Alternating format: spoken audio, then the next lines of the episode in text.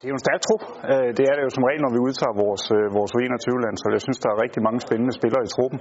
Øh, også nogle spillere, som er kommet ind her, som ikke har været, altså en Christian Ries fra Midtjylland, der ikke har været med tidligere, som vi skal kigge på, og en Kenneth Sahur, der er kommet i gang i, i England, og som er kommet med ind igen.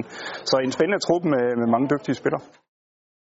Gjort på den måde, at, øh, at Åke mangler at udtage nogle spillere, og det er klart, at der er nogle af de spillere, som Åke ikke har udtaget i første omgang, som kan komme i spil til de positioner, og derfor venter jeg med at besætte de sidste.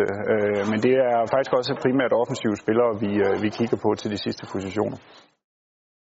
Jamen, jeg glæder mig til dem, øh, og det gør jeg, fordi at vi skal ud og måle os mod øh, nogle af de allerbedste i Europa. Altså, de ligger nummer 3 og 4 på, øh, på ranglisten, så vi kan ikke få bedre modstand, og det er, det er godt at prøve at møde det nu her, inden at det bliver alvor til slutrunden nede i Polen.